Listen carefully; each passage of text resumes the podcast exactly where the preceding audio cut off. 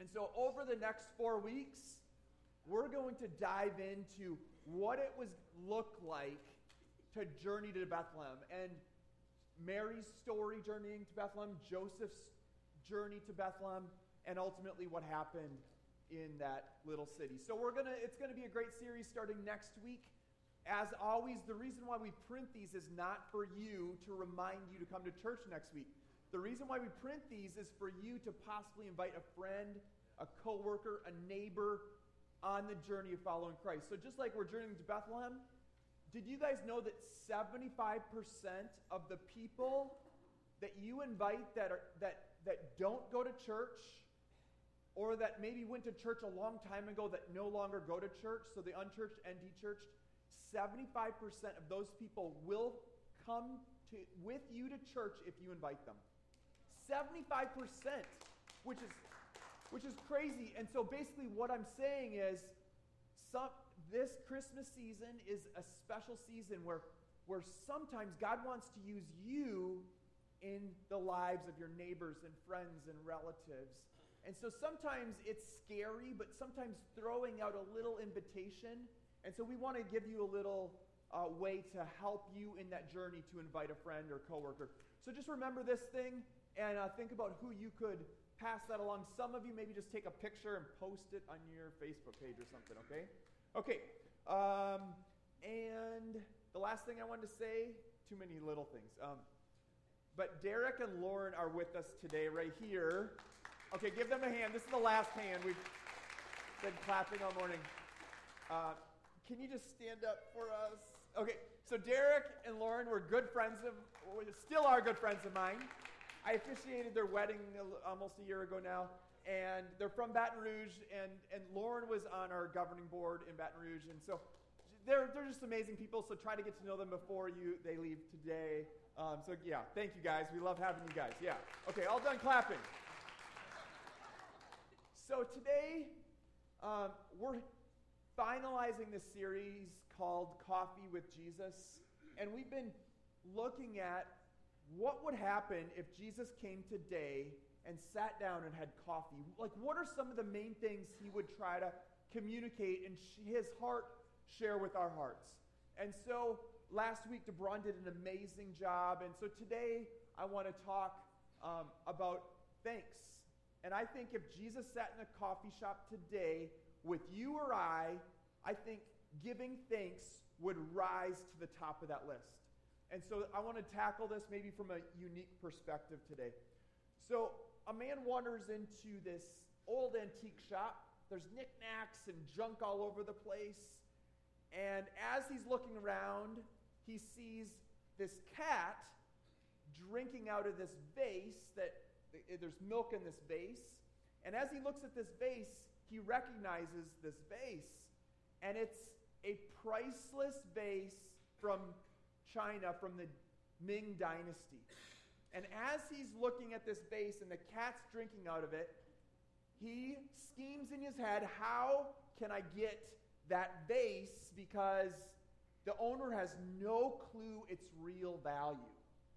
Because why would they let a priceless vase, why would they let their cat drink out of this? It's on the floor. And so this antique dealer, he's like scheming in his head. Finally, he comes up with a perfect solution. He goes to the owner of the shop and says, "Oh, I love your cat. I love your cat. Is there any way that I could buy your cat?" And the store owner says, "Well, I could never sell my cat because she keeps all the mice away from my store." And this guy says, "I must have her. Please, I'll give you $100. He puts $100 on the counter. And the store owner says, "Sold. No problem. It's yours." And then the antique dealer says, "Well, I was wondering, I really need to feed her somehow. And I was wondering if I could buy, maybe for, I know it's, maybe here's $10 for the vase that the cat's drinking out of. Can I have the vase to make sure that your cat's hydrated properly?" And here's what the shop owner says. "Oh, I could never do that. That saucer is actually an ancient Chinese vase from the Ming Dynasty.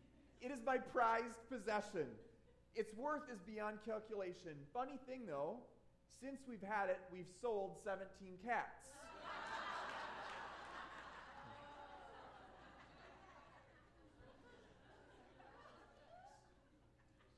The ability to assign worth and value to someone is one of the most precious gifts in the world. The ability to see somebody and say they have value and worth is really priceless. And as the people of God, we're called to become masters at assigning high worth and value to people. Value, importance to people around us. In a word, you could say we're called to honor. We're called to honor each other. We're called to honor God's people created in God's image. Called to honor. Do you know that every group has rules about how to honor people? For children, it's like knocking on your neighbor's door saying, "Can you come out and play?" That's like honoring. Move up to maybe junior high, middle school boys, like a good insult and a punch on the arm. Like that's showing love and affection and you're honoring. Now when we get older, the dynamic stays the same.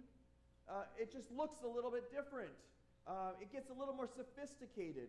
But we all have ways of expressing and valuing people and honoring people.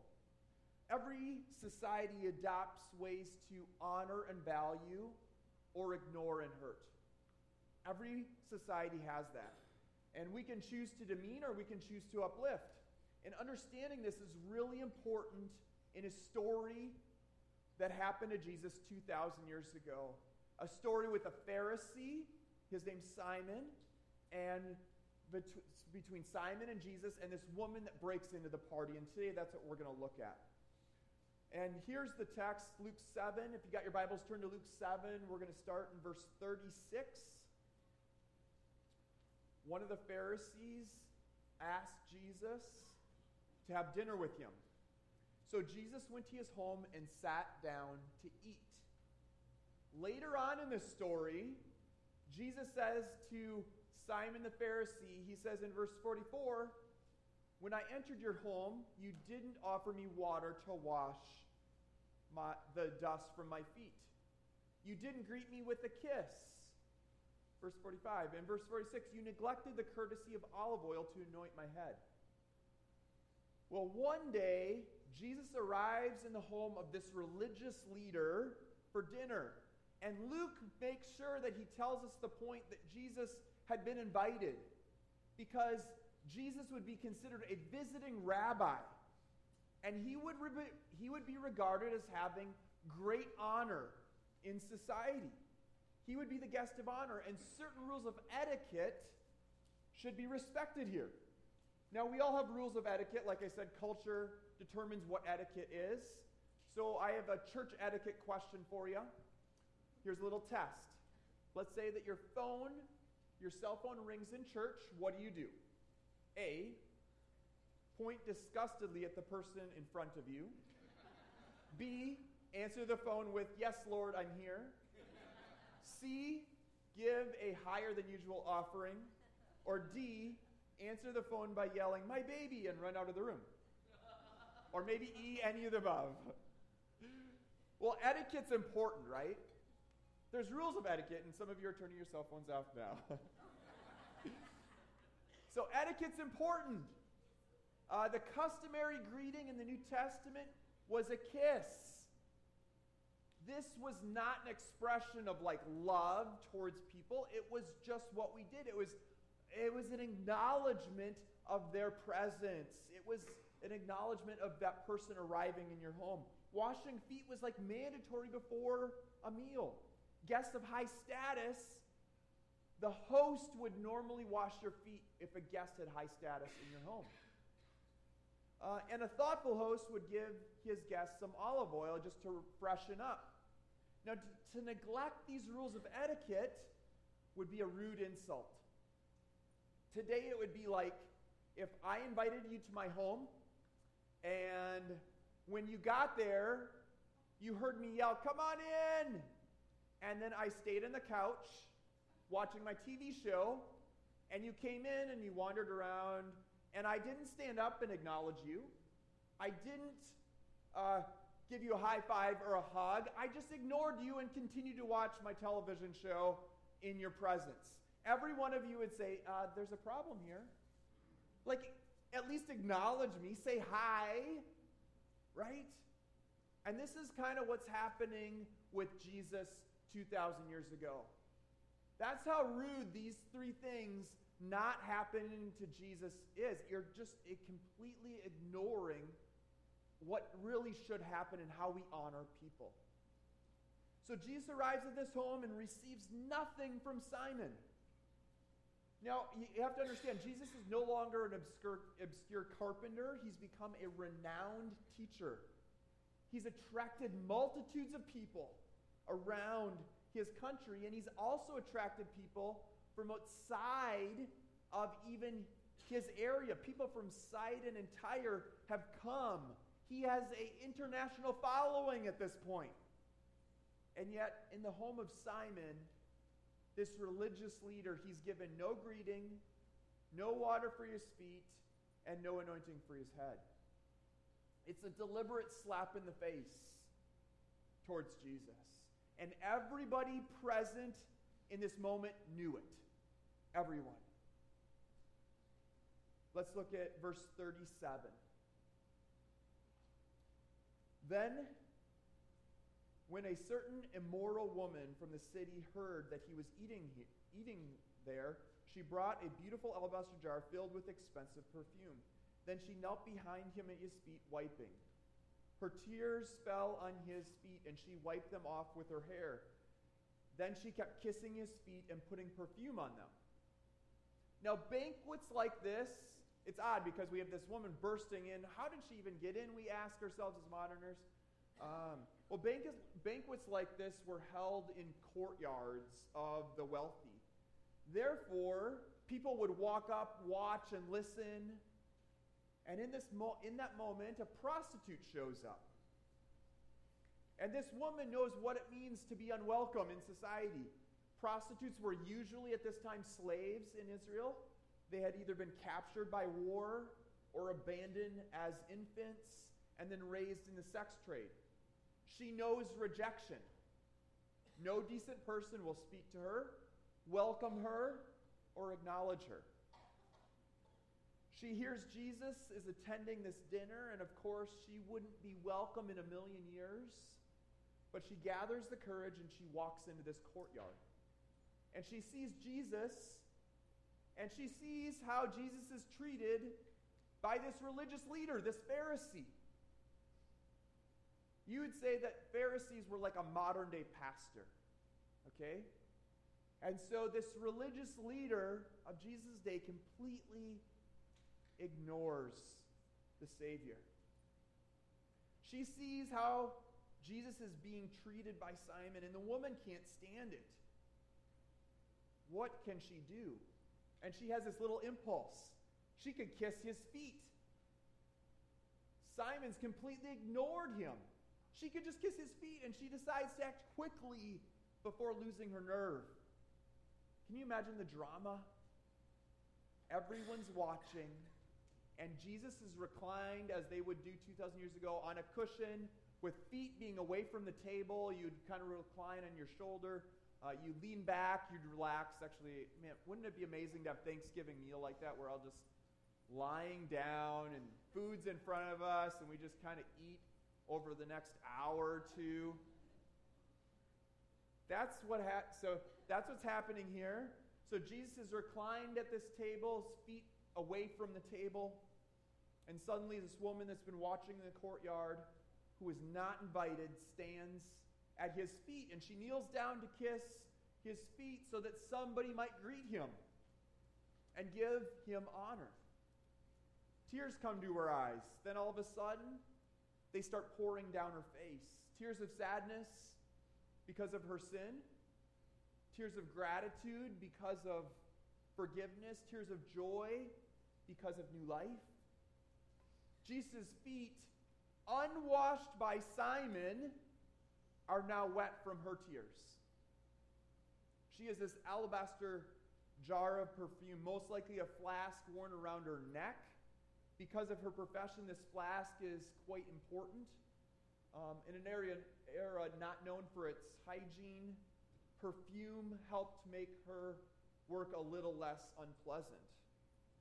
Now she empties the flask, and it's an act of great significance because she doesn't need it anymore.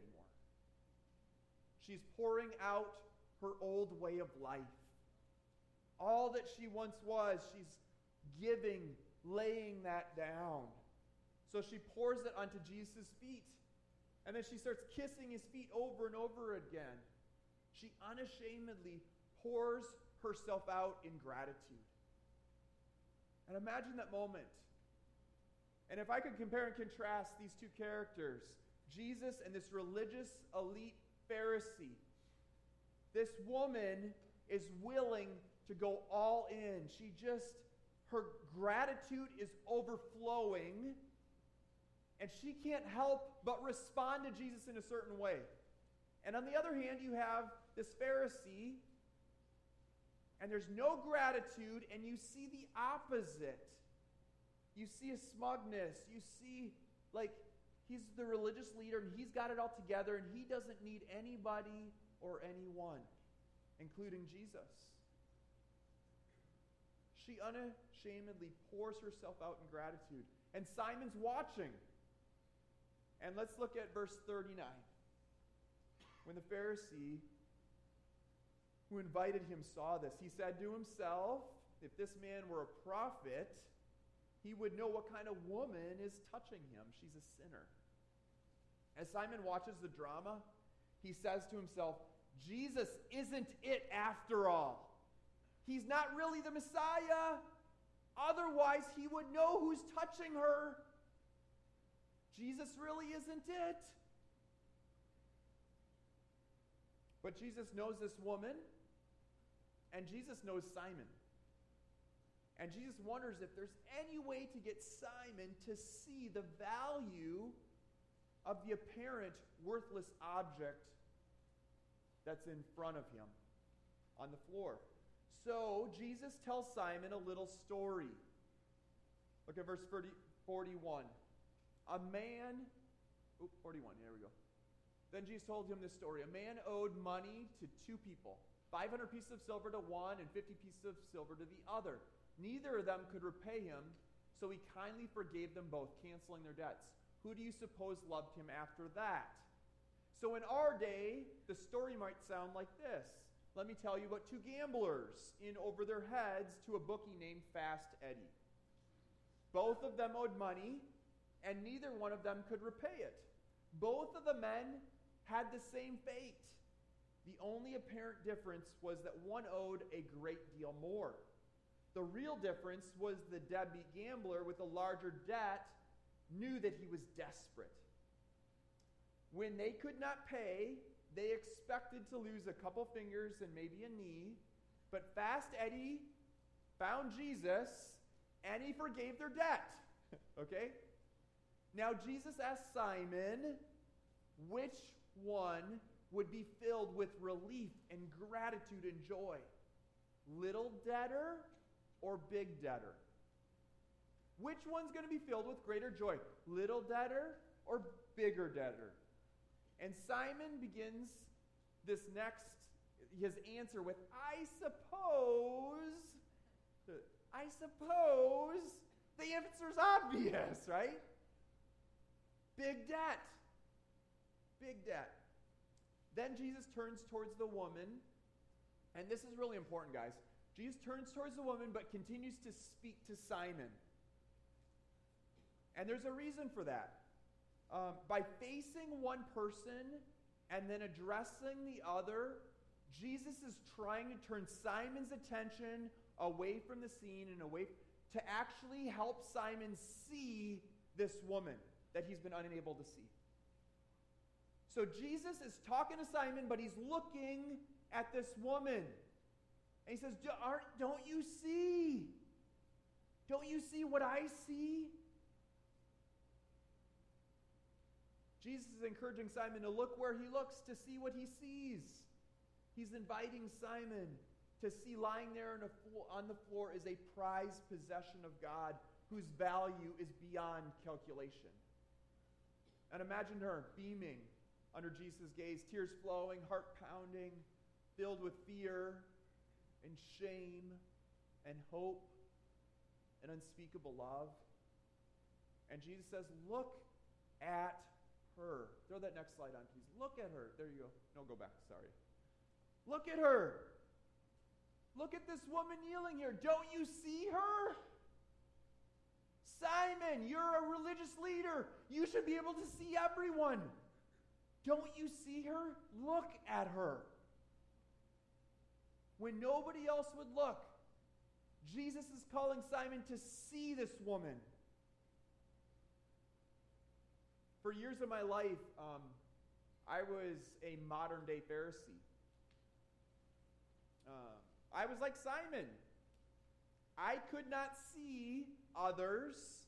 I could not see my own sin. I could not see that I was a big debtor. I could not see my faults and failures.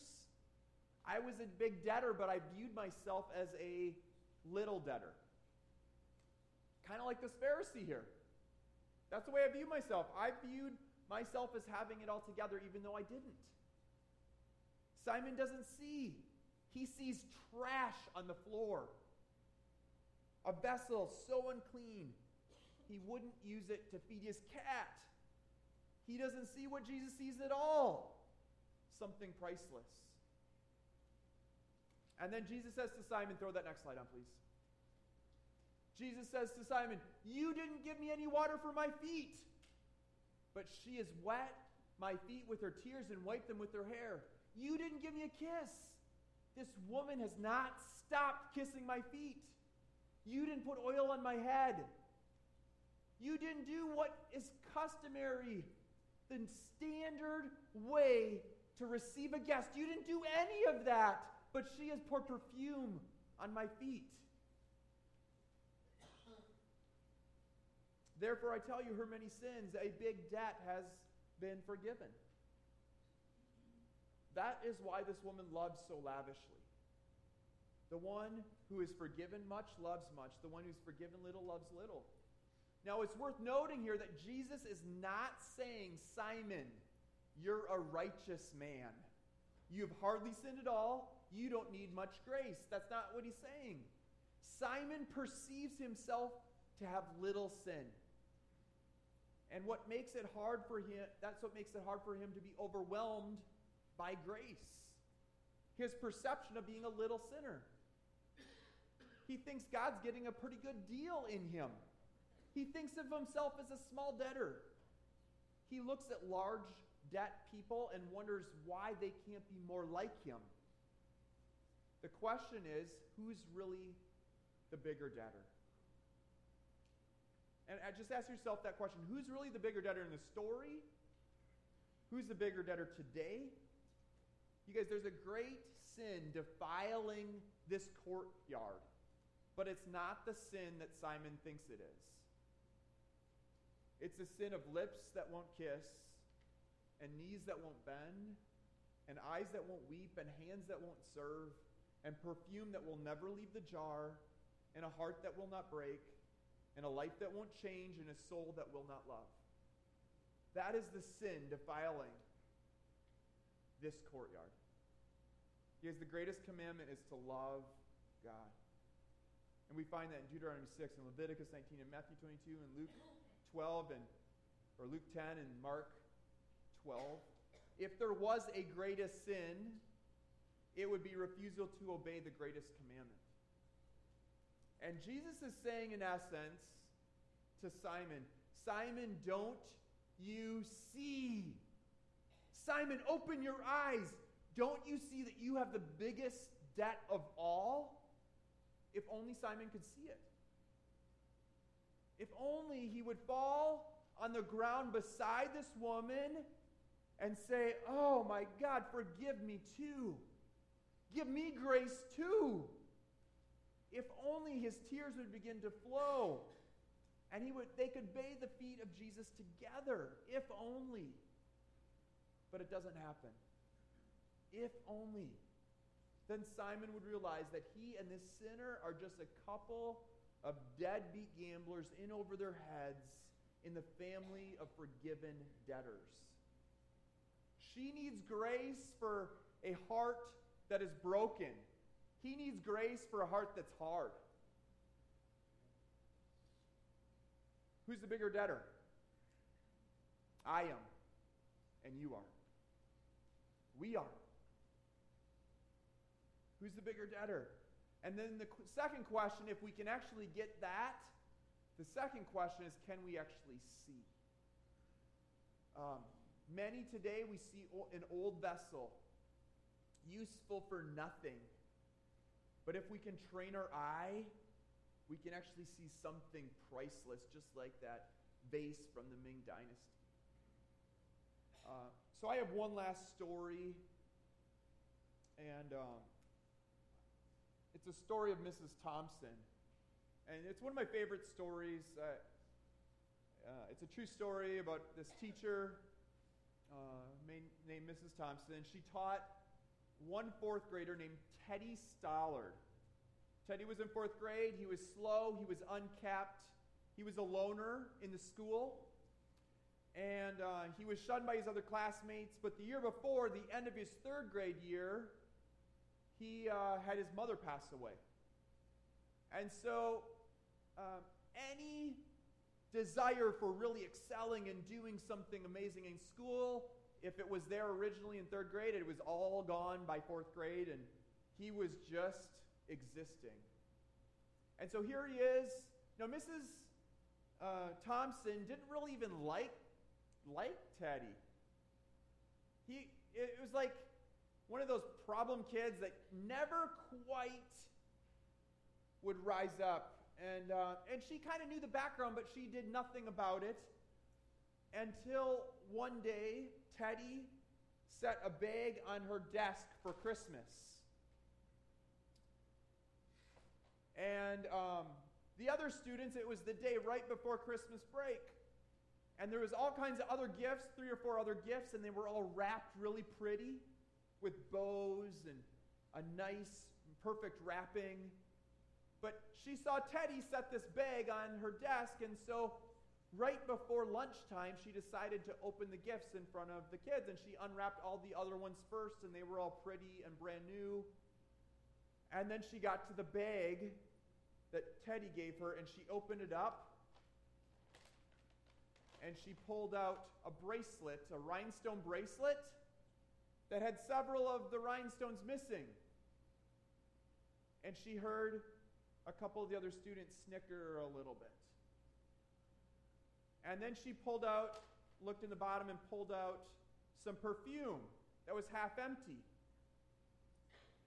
And then some more kids kind of laughed in the back of the room. And Mrs. Thompson knew in that moment she had an option. She could give in to what those other kids were laughing, and they knew they were laughing directly at Teddy, or she just knew that she had to do something. So she slapped on the bracelet really fast, and she took the perfume, and she stepped into it. I don't really like perfume that much. And I'm going to take this off for just... Look. John wore a bracelet, a rhinestone bracelet at church. Oh, great. There it is in video. But she stepped into the perfume, and she threw on the bracelet like it meant the world to her. And all the kids that day, they went home, and as everybody was leaving that day, Teddy said something to her. He said, "Mrs. Thompson, you smell just like my mother, and her bracelet looks really good on you too." And Mrs. Thompson, Teddy was the last one he left. She hugged him, and she fell to her knees, and she wept that day. And she said, "God, forgive me for not seeing Teddy." For 4 months, Teddy's been in my classroom, and I've just neglected him. I've looked past him. I didn't want to help him. I just saw him as a problem kid. And today, God, forgive me, because I want to see the priceless objects that you have placed in front of me each and every day. And so she gets up off of her knees after saying, "God, forgive me." And she gets back in January, and she's a new teacher. She has a new way of seeing people. And it was because the Holy Spirit did something really deep in her heart. And so she worked with Teddy over the next 6 months until he got done with fourth grade. By the end, Teddy had almost caught up with the rest of the class. And Teddy would come after fourth grade. Teddy went on to fifth grade. And Teddy would stop by every once in a while and say hi to Mrs. Thompson and wave, and they would hug. And then she didn't hear from Teddy for a while, and then she got a letter from Teddy that said this: "Dear Mrs. Thompson, I want you to be the first to know I will be graduating from high school, and I'm second in my class." 4 years later, she got another note: "Mrs. Thompson, they told me I will be graduating first in my class, and I wanted you to be the first to know university was hard, but I really enjoyed it." 4 years later, "Dear Mrs. Thompson, as of today, I am Theodore Stollard, MD. How about that? I want you to be the first to know that I'm getting married this summer, and I want you to come and sit where my mother would sit as if she were alive. You are the only family I have now. Dad passed away last year." And Mrs. Thompson went and sat where Teddy's mother would have sat when he got married. You guys, at the core, it's so simple. We are called to love God and love our neighbor. You and I have the power to love and to honor people. To love and to honor people. To value people around us. And the question is, can we see ourselves? And the question about ourselves, can we see ourselves as the big debtor? Because if we see ourselves as the little debtor, we'll never be able to see ourselves and put ourselves in a position where we can love and serve others. We have to view ourselves as the big debt people, first of all. So if you can see yourselves through that lens, then you are able to actually see the others as priceless. And it's something this Pharisee missed 2,000 years ago, and sometimes I'm afraid that the church today misses it just the same. Can we view ourselves as the big debtor, and can we see others as priceless? Let me give you a couple practical tips today. And guys, I think that this story is one of the keys to being thankful. One of the keys that you and I have, one of those kingdom keys that as we unpack it, oh my gosh, I am actually the big debtor too. We can't be grateful if we see ourselves as these little debtors. So, practical tips. Number one, the ability to assign value to people is one of the rarest and greatest gifts in the world. Ask God to help you really see people. Ask God to... Wow, okay, I don't know what happened there, but... Yeah. You guys, it's so important, it's there twice for you, I think. That's somehow we're seeing something from a long time ago. Okay. Go to the next one. See if that one showed up. Normal. Oh, there we go. Okay. So first one, we'll just skip that one. No, we really need to be able to see people. And in order for you to see people, you have to view yourself as the big debtor. And if you can view yourself as the big debtor, all of a sudden you will see old and young. And you will see the little ones running around here, as well as John and 90. Like, we'll see everybody. All of a sudden we start seeing rich and poor. All of a sudden we start seeing black, white, and brown, and yellow, and everything. Like, we start to see people. That's God's intention for the church. Okay, number two. To be truly thankful 365 days a year, you need to be able to see yourself as that big debtor. Ask God for eyes that weep, hands that serve, lips that kiss, a heart that breaks, and a soul that loves. Ask God. Ask God for that stuff, and I guarantee if you're willing to go there with the Holy Spirit, it'll change you. you'll start to see differently. Okay? And I really think, guys, that this is the, like, I think, how do you communicate Thanksgiving? And I think that this is one of those ones that we don't necessarily look at, but it should be so important. And it is so important because if you can view ourselves as that big debtor, all of a sudden you are grateful automatically, because you will be like that woman on the floor saying, God, thank you. Instead of the Pharisee, the religious elite, having all his pride, thinking that he has it all together. It'll change you guys. We will be grateful people. And number 3, today over lunch, practice sharing with 3 people what you're grateful for. So you can even say, Pastor John said I have to do this. Or no, just start saying, what are you grateful for? Here's what I'm grateful for. And just start to share that stuff. Here's what I'm really grateful for.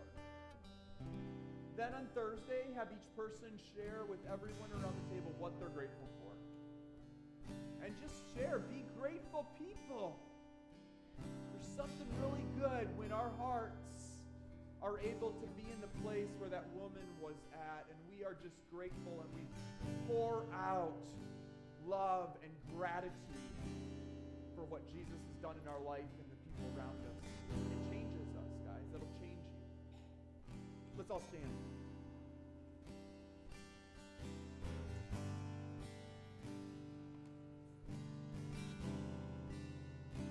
We're going to sing this song. And as we sing this song, if you're here and you need some prayer, we'd love to pray for you this morning. So some of you are like, I need prayer. I know it, like in the core of my being. And so if you're here, if you just know that you need some prayer, we'd love to pray for you.